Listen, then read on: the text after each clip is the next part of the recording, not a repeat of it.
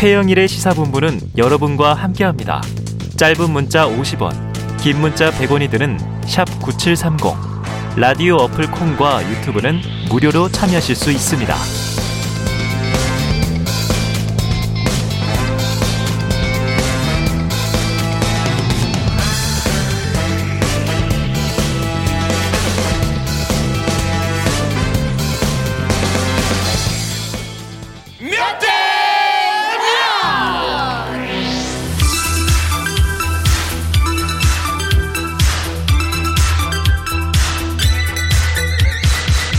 네, 민심은 데이터에 있다. 숫자로 보는 민심, 여론 오락관 몇 대 몇 시작해보죠.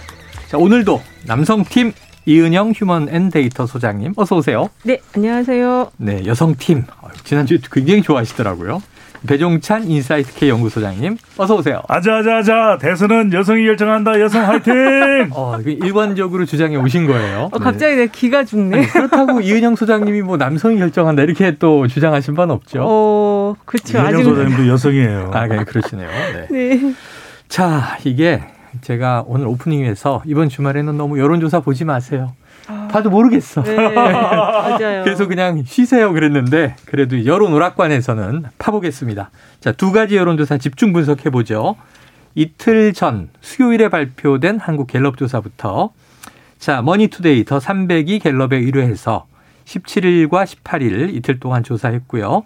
자세한 내용은 중앙선거 여론조사 심의위원회 홈페이지를 참조하시면 됩니다. 이 소장님, 네. 대선 후보 지지율 어떻게 됩니까? 네, 일단은 이게 지금 가상번호를 이용한 유무선 전화 인터뷰, 전화 면접 조사예요. 네. 윤석열 후보가 36.1, 이재명 후보 34.9, 안철수 음. 후보 13.5, 심상정 후보 3.9, 부동층이 어. 9.3으로 나왔는데요. 이게 지금 지난 조사하고 비교해 보면 네. 이재명 후보가 2.7% 포인트 하락, 어. 윤석열 후보는 6.9% 포인트가 상승을 했습니다. 어. 그래서 지금 추세선으로 보면은 사실 근데 그 전주 조사가 그 윤석열 후보가 워낙 많이 빠졌었어요. 네네. 네. 그래서 그래서 이제 좀 지금 복구가 지금 되고 있다. 복구되고 있다. 네, 그렇게 볼 수 있고 이재명 후보 같은 경우는 지금 안철수 후보가 지금 13%나 가져가거든요. 네.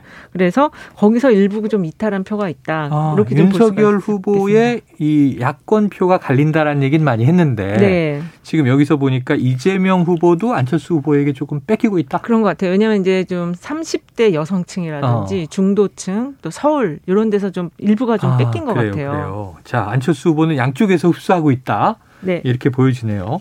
자, 배 소장님 네. 어떻게 분석하십니까? 이게 일단 1, 2위가 의미 없는 건 오차 범위 내에 있는 거죠?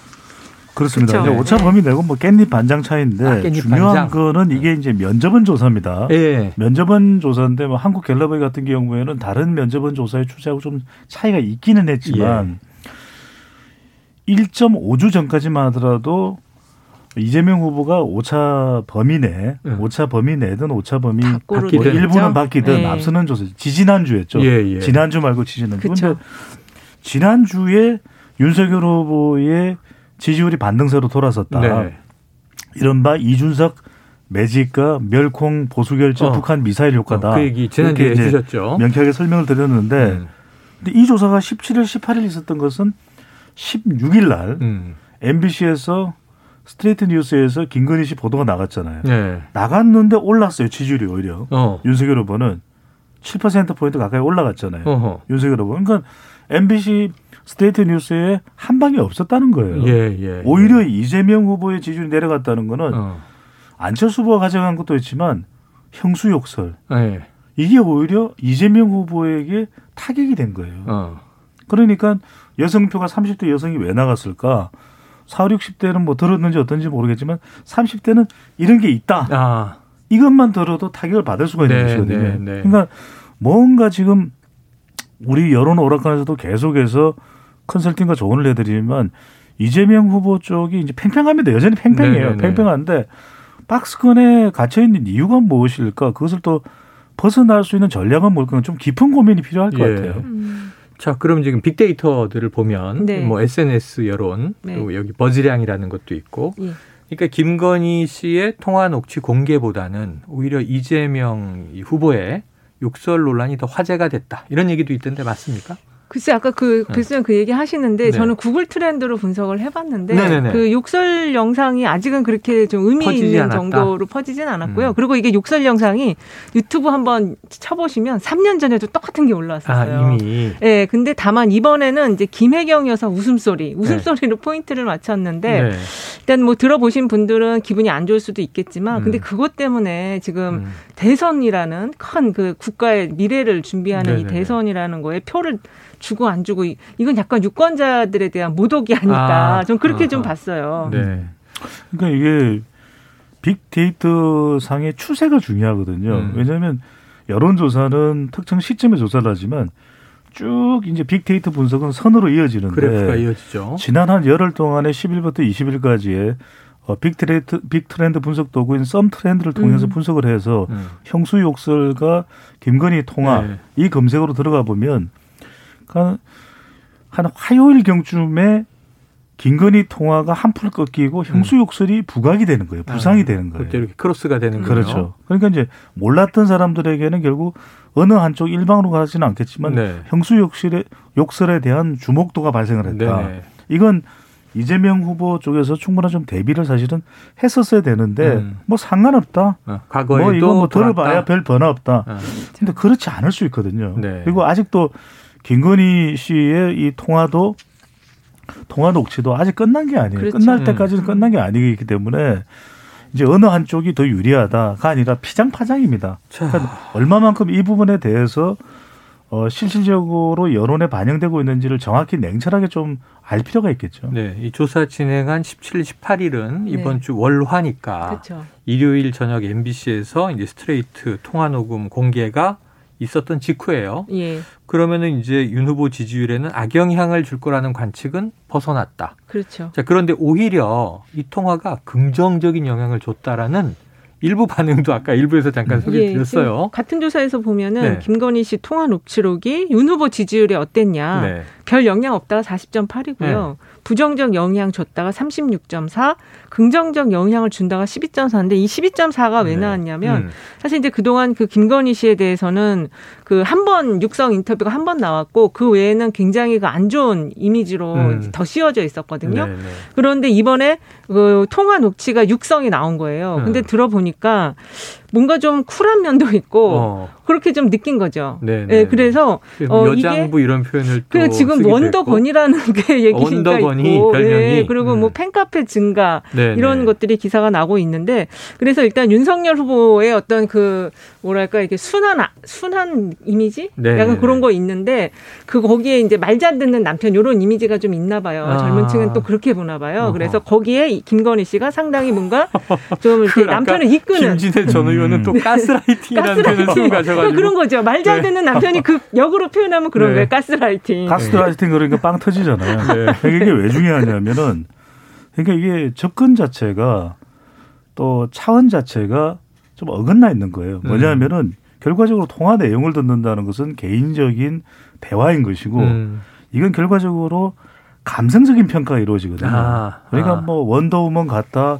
지금 뭐 유력 대선 후보의 배우자 통화 녹취 내용 공개가지고 그런 평가를 할 건 아니거든요. 네네. 더 네. 중요한 것은 음. 이성적인 검증이죠. 아니 그렇죠. 그렇죠. 경력 허위상 허위상 그렇죠. 어디로 갔죠? 그렇죠. 어. 그다음에 수상 상장 어디로 갔죠? 네. 이게 검증이 되는 게 맞는 거죠. 그건 그냥 흘러 넘어가고 있네요. 음. 지금 서울 게임 페스티벌에서 대상을 받았는데 그 상장을 받나요 누가? 음. 음. 그러니까 지금 접근 자체가 잘못된 거예요. 그러니까 음. 통화 내용을 이은영 어, 소장과 게임이 아니고 만화 이은영, 페스티벌. 이은영 소장과 배종찬 애니메이션, 애니메이션 배종찬 맞아요. 배종찬 소장사의 대화를 뭐 우리 청취자분들이 10시간을 들든 100시간을 들든 무슨 감흥이 있겠습니까? 네, 네. 그러니까 이제 대선 후보의 배우자면 이성적 검증이 이루어져야 되겠죠. 음. 이게 감성적 평가로 간 것 자체와 잔뜩 기대를 그렇죠. 걸고 있었다는 것 네, 자체가 네, 네. 잘못된 거예요. 그래서 사실은 그 방송 직후에 이번 주 내내 그 네. 녹취록 분석이 있을 때 좀 심각한 문제가 됐던 건 이제 미투에 대한 인식이라든가. 그렇죠. 네.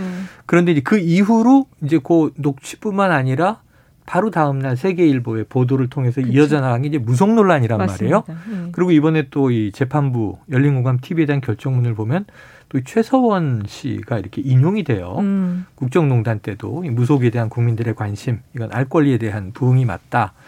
자, 이거 무속 논란은 좀 리스크가 되겠습니까? 이거 좀 될 것 같아요. 저도 이제 여론 이게 아무래도 워낙 무속 논란이 커가지고 국민적 관심도 꽤 예, 그래서 같고요. 이제 여론조사에 보기로 질문 문화 이걸 한번 넣어볼 넣어봤거든요. 아, 넣어봤어요. 중앙선관위원회에서 절대로 이거는 지금 영향이 미칠 수가 있으니까 네네네. 검토를 다시 하라고 하시더라고요. 아, 다시 어. 이게 예. 반려됐군요. 네, 음. 그래서 어쨌든 지금 이게 논란은 확실히 많이 되고 있고 이게 또 여론에 부정적 영향을 줄지에 네. 대해서도 선거를 또 관리 관리하는 측면에서는 또 우려감이 있는 네것 같아요. 근데 어쨌든 이게 지금 일단은 선대위에 이제 무속인이나 종교인들 있는 거는 좀 선대위는 항상 많은 분들이 오시니까 네. 가능한 얘기인데 음. 요게 이제 김건희 씨가 그 건진법사와의 관계가 꽤 오래됐더라고요. 그리고 뭐 딸의 네, 따님이 거기 예, 재직 얘기도 그쵸. 나오고. 그래서 그게 이제 거기서 또 무슨 어떤 다른 인연 그리고 그 무슨 재단도 지금 네네네, 영향이 아까. 또 있잖아요. 그래서 그런 것들이 지금 상당히 좀 잠재불씨로는 남아 있다라고 볼 수 있을 음. 것 같아요. 배 소장님도 무속 이 부분이 크다고 봐야 되겠죠. 그렇다? 왜냐하면 우리 국민들은 결과적으로 mz 세대도 그렇고 음. 또 여성도 그렇고 중도층이 지금 중요한 거잖아요. 네네.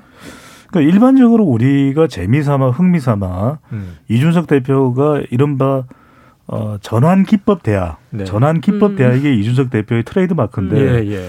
아니 이게 뭐가 문제가 되냐 오늘의 운세도 보지 않느냐 네네네. 그리고 허경영 트럼프 사이에도 악수를 하고 건진법사처럼 하지 않았냐 어. 또 조상 묘도 이전하는 이게 이제 이른바 그렇죠. 이준석 대표의 전환 기법 음. 대화거든요. 네. 근데 이건 뭐 그냥 단순하게 우리가 객관적으로 이해를 해버리면 사실 음. 일맥상통하지 않는 내용입니다. 음, 음. 그런데 이제 보통의 사람들은 이런 전환 기법 대화를 들으면 맹해지면서 음. 본질이 이제 흐려지죠. 파악이 안 되죠. 그런데 핵심은 뭐냐면 일반인과 대통령과 대통령 후보는 전혀 딴 상황인 거죠. 네. 대통령이 주술과 무속에 의해서 의사결정을 내린다. 큰일 날 일이에요. 음. 그럼 북한이 미사일을 쐈는데 무속과 추술에 의해서 결정을 내리나요? 음. 철저하게는 외교관계 이성적인 몇 가지 단계의 의사결정과 음. 우리 작계에 의해서 수행이 돼야 되죠. 네. 그러니까 이게 중요한 거예요. 음. 박근혜 전 대통령이 문제가 됐던 게 뭐 돈을 착취하고 뭐 이런 거 문제를 삼는 것이 아니라 네.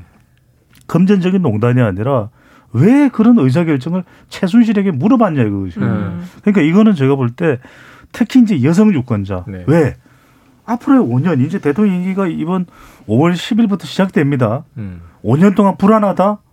그러면은 맡기고 믿고 신뢰하고 투표를 할 수가 없는 것이거든요. 음. 저는 통화 내용이 중요한 것이 아니라 이 배우자의 경력 또 수상 이력 네. 그리고 주술과 무속과의 관련 음. 이걸 철저하게 검증해야죠. 음. 음. 알겠습니다. 자, 한 가지만 또 여쭤보고 네. 다음 네. 주사로도 넘어가 봐야 되는데요.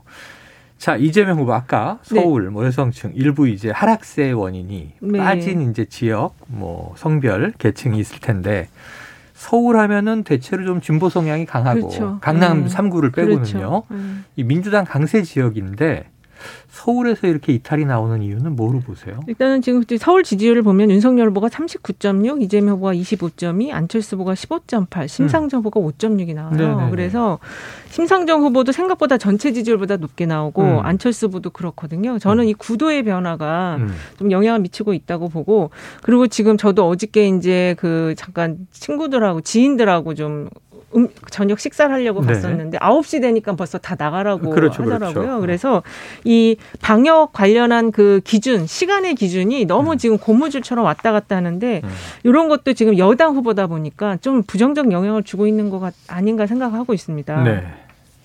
저는 이게 계속 지적이 돼 왔던 부분이거든요. 네. 무슨 이야기냐면은 음.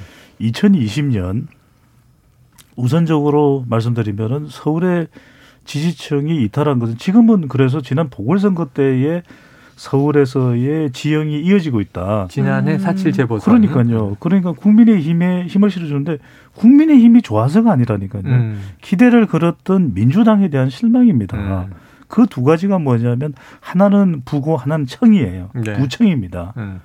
그 부는 뭐냐 부동산. 부동산이죠. 네. 그러니까 부동산에 대해서 계속해서 서울 지역에 똘똘한 한 채 사고 싶은 사람들이 전국적으로 얼마나 많습니까? 네. 그런데 그 부동산 문제를 해결해야 된다, 혁신해야 된다, 끊임없이 이야기를 했거든요. 음. 그렇게 힘을 실어줬던 것이 30대가 빚걸 연끌 투자를 했잖아요. 음. 그런데 그 부분이 해소가 안 됐고, 그다음에 이렇게 청년 세대가 많은데 일자리도 이야기했고, 그래 2030 세대 우리가 2020년 총선할 때 경청하면서 앞으로 당신들의 그 희망과 기대를 살려갈 게 그랬잖아요. 음. 그런데 그걸 안 들었잖아요. 그 바로 그것 때문에 민주당에 대한 민심이 떠나버린 거거든요. 음. 그러니까 거듭 말씀드리지만 지금 서울 지역의 지지층이 떠난 것은 국민의힘이 너무 좋아서가 아니라 음. 민주당에 대한 실망입니다. 네. 그렇다면 이 시점에서 이제 이재명 후보가 나서야 될 일은 약간 서울의 민심은 경기지사에 대한 경계심도 있습니다. 아. 있을 수가 있어요. 네. 그건 제가 다는 내릴 수는 없는 거예요. 그렇다면 적어도 이재명 후보는 혁신은 뭐냐? 음. 혁신으로는 가야 되는 거죠. 음. 그래야 2017년 이 광화문에서 이재명 후보가 이 국정농단 사태에서 올라왔을 때 한 기자가 이런 질문합니다. 음. 아니, 성남시장이 서울시에 왜 와요? 그랬더니 음. 이재명 후보 그 순간 전국적으로 유명해집니다. 이보다 나빠질 수 있습니까? 나라가 망하고 있습니다. 이랬거든요. 음. 그 모습에 많은 국민들이 지지층들이 팬이 만들어진 거예요. 그 음. 이야기는 뭐냐면 이재명은 혁신이에요. 네. 혁신의 길을 가야 되는 거죠. 아니 근데 신년 조사에서는 20대나 서울이 또 엇비슷하게 붙어가지고 예. 좀 상황이 좀 개선됐다. 특히 이제 부동산 시장도 그, 그, 그 집값 하락되는 것들이 많이 나오고 음. 있고 그래서 좀 개선이 되고 있었다고 봤는데 지금 한, 한 일주일 열흘 사이에 지금 음. 서울이 이렇게 갑자기 나빠진 거는 저는 이제 방역으로 좀 더 접근하고 아, 방역. 구도, 삼자 구도로의 전환을 통해서 안철수 후보가 지금 15.8이나 나오거든요. 네, 네. 서울에서. 그래서 그 대목 대목이 있는 것이다라고 지금 보고 있는 거죠. 또 하나는 예. 뭐냐면 예. 가뜩이나 이게 지금 이번 대선은 소확행 정책이기는 하지만 예. 큰 이슈에 영향받는 게 바로 안보 이슈거든요. 안보. 네. 북한이 미사일을 계속 음. 쏘아 대니까 야. 어느 지역이 가장 불안하겠습니까? 어제 딱 이제 전원책 변호사도 아, 오셔서 네네. 안보 이슈를 강조하고 바로 서울이거든요. 그러니까 이제 지금 코로나도 그렇고 이 안보 이슈도 그렇고 음. 이재명 후보가 견인하는 게 맞아요. 그러니까 윤석열 후보가 지지율이 올라가고 반등세로 바뀐 가장 큰 이유 중에 하나는 물론 이제 20대 30대에서 음. 이준석 매직이 있었지만 음. 북한이 미사일을 쏘지 않았다면 보수층이 결집을 했을까요? 그러니까 음. 이 상황에서 안 후보의 지지율은 주춤하는데 윤 후보의 보수 결집, 중도 보수까지 결집을 음. 하거든요. 그렇다면 이재명 후보도 안보에 대해서만큼은 음. 이재명 브랜드 안보 대북 관계 이슈를 좀 빨리 발표를 할 네, 필요가 있겠죠. 빨리 발표를 그 필요가 있다. 안보. 네. 자, 아직도 그럼 또 이제 올해 시작된 네 발 날아간 북한 미사일은 네. 북풍의 영향이 있는 것인가? 이런 고민도 되는데. 자, 시간이 얼마 없어서 두 번째 조사도 바로 들여다보겠습니다. 어제 발표된 한국 리서치이고요. KBS가 한국 리서치에 의뢰해서 지난 17일에서 19일 3일간 조사를 했고요.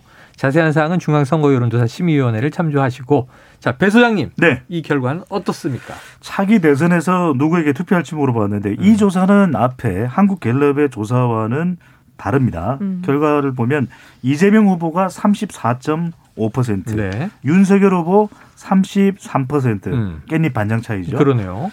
오차 범위 내에서 이재명 후보가 앞서는 결과고요. 완철수 후보가 12.9%, 심상정 후보가 3%로 나타났습니다. 네, 아, 근데 그러네요 하고 보니까 깻잎 반장의 두께를 제가 몰라요. 네. 그냥 말씀하신 그러니까 1.5% 포인트 정도는 그러니까 깻잎 반장. 두 개가 1.12, 저 앞에서는 1.2% 포인트 그러니까 격차였는데 그러니까 오차범위 낸데 네, 순위가 다르고 있어요, 이번엔 딱고 반대고. 그렇습니다. 네. 네. 자, 이거 어떻게 해석해야 됩니까? 그러니까 두 후보가 상당히 붙어 있다. 박빙이다. 붙어 있다. 일단은 이제 초접전이죠. 이 네. 혼전 양상이고 오죽했으면 여론조사 전문가들도 지금 여론을 모르겠다. 네. 두통이 온다. 이런 얘기를 할 정도로 음. 이런 예가 없어요. 제가 30년 동안 대선을 분석해 왔지만 네. 이렇게 혼전 혼전 엎치락 뒤치락 뒤치락 엎치락 하는 경우가 없었는데 예. 지금의 경우에는 그래서 좀 냉철하게 음. 어 이재명 후보 지지율은 거의 안 변해요. 음, 그렇죠. 그런데 안철수 후보의 지지율이 어떻게 나오느냐 또 보수가 약간 살짝 무응답적으로 가 있느냐. 어. 그러니까 어떤 조사에 따라서 이 보수 성향이 있는 응답자지만 뭐 윤석열 후보와 관련된 여러 가지 리스크나 스캔들 음. 때문에 뭐 호기당당하게 윤석열 후보 지지에 못하는 사람도 일부 있어요. 음. 그러니까 그런 걸 생각한다면은 보수의 정권 교체 여론은 없다. 음. 근데 아직까지 그것을 윤석열 후보가 다 반영하지는 못하지만 그렇죠. 그래도 이 반등세인 것만은 분명하고 그래서 음. 상당히 붙어 있다. 어떤 조사는 오차 범위 내 엎치락 지쳤는데 이재명 후보는 네. 특별하게 이 지지율의 어떤 반등 현상이 아직까지는 네. 조짐이 보이지 않는다. 안철수 후보는 조금 음. 주춤하다 이렇게 봐야 돼요. 이게 자, 지금 편차가요. 네네, 윤석열 후보가 편차 너무 커요. 지난 지금 배 소장님 소개하신 자료도 예. 지난 조사에서는 윤석열 후보가 26%였거든요. 어. 20% 중반까지 갔다가 또 갑자기 지금 지금 선거가 한 40일 네. 안, 안팎으로 남았는데 7%가 지금 등락을 하고 있기 어. 때문에 이 부분에 대해서 이재명 후보도 얘기를 했어요. 윤석열 후보가 지지층 자체가 견고하지 않기 때문에 네. 더군다나 안철수 후보까지 나타나서 이게 지금 이쪽에 지지가 요동을 치고 있다. 음. 그래서 지금 저희도 예측이 참 진짜 이번에 어렵다고 어렵다. 보는 거죠. 자, 그럼 여기도 해석이 뭐 각각 다릅니다. 정성호 의원이 엊그제 오셔서는 네. 박스권 아니다. 네. 모르고 있다. 이렇게 얘기를 했고요. 그렇죠. 또 어제 이제 전원책 변호사 오셔서 박스권인데 그 이유가 있다. 네. 오를만 하면 대장동 속보가 발목 잡고 오를만 하면 또 새로운 대장동 음. 속보가 발목 잡아서 그 결국은 대장동 못 털어내면 끝까지 이럴 거다라는 또 얘기를 하셨어요. 자, 두 분 의견 간단하게 여쭤볼게요. 박스권이다, 아니다. 배 소장님. 이재명 후보의 지지율. 박스권으로 봐야겠죠. 박스권으로 네. 봐야 한다. 별 변동 없이 일관적이다. 왜냐하면은 발표된 이번 주에 발표된 조사 결과를 보면 하락한 것도 있어요. 네.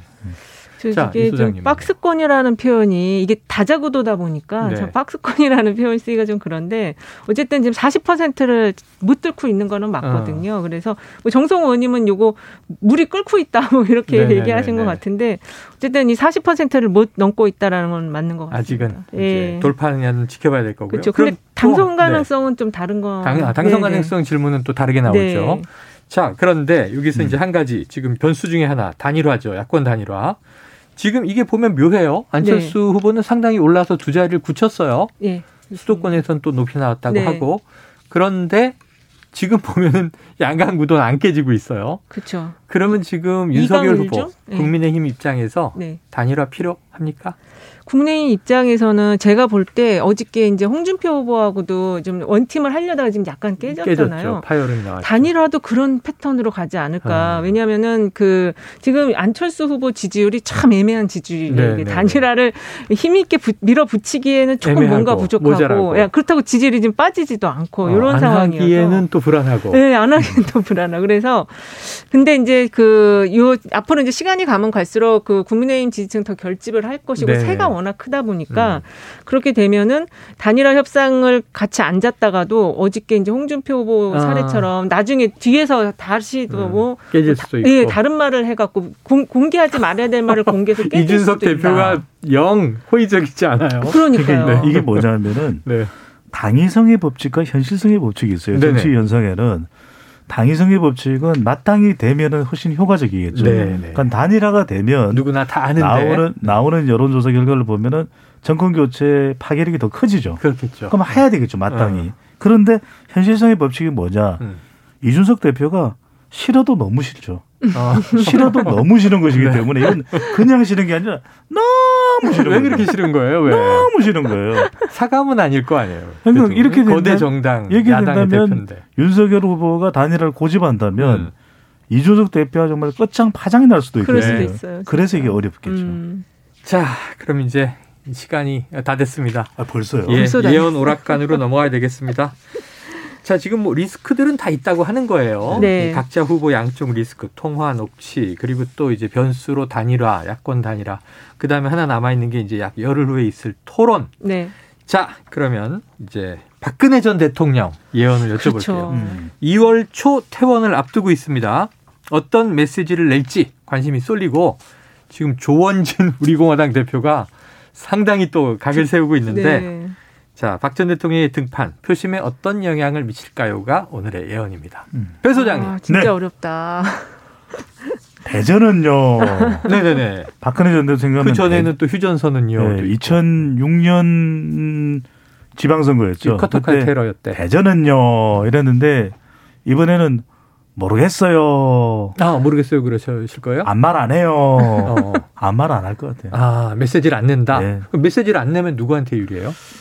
그러니까 이게 종잡을 수가 없는 거죠. 그러니까 이번 대선은 오리무중이기 때문에 네네. 박근혜 전 대통령도 그냥 오리 오리무중에 놔두겠죠. 자, 그럼 이 소장님. 그때 그 옥중 서신 나왔을 때 박전 음. 대통령이 직접 했는지 모르겠지만 집도끼 다 나간다. 아. 이렇게 경거망동하지 말라고 얘기한 적이 있어요. 어. 그랬을 때 그걸 봤을 때는 어쨌든 그래도 보수가 승리할 수 있는 발언을 쬐끔 하시지 않을까. 어, 꼭 많이는 안 할 것 같아요. 후보라고 얘기를 안 해도 네네, 음, 알아들을 수 있게. 그렇죠. 음. 네. 저는 오히려 그렇지 않을 수도 있는 것이. 어, 그렇지 않을 수도 있다. 오히려 박근혜 전 대통령이 다른 얘기를 안 하면서 음. 그런 말을 할 수가 있죠. 괘씸한 사람들이 있어요. 그렇죠. 아니 책에는 책에는 이름이 막 나오잖아요. 괘씸한 사람들이 있어요. 네, 그 윤핵관으로 지목된 뭐 장모 이런 네, 가스라이팅이에요. 네. 자, 성대모사의 효과는 네. 재미있었습니다. 자, 여론오락관 몇 대 몇? 지금까지 배종찬 인사이트K 연구소장, 이은영 휴먼앤데이터 소장과 함께했습니다. 고맙습니다. 네, 감사합니다. 고맙습니다.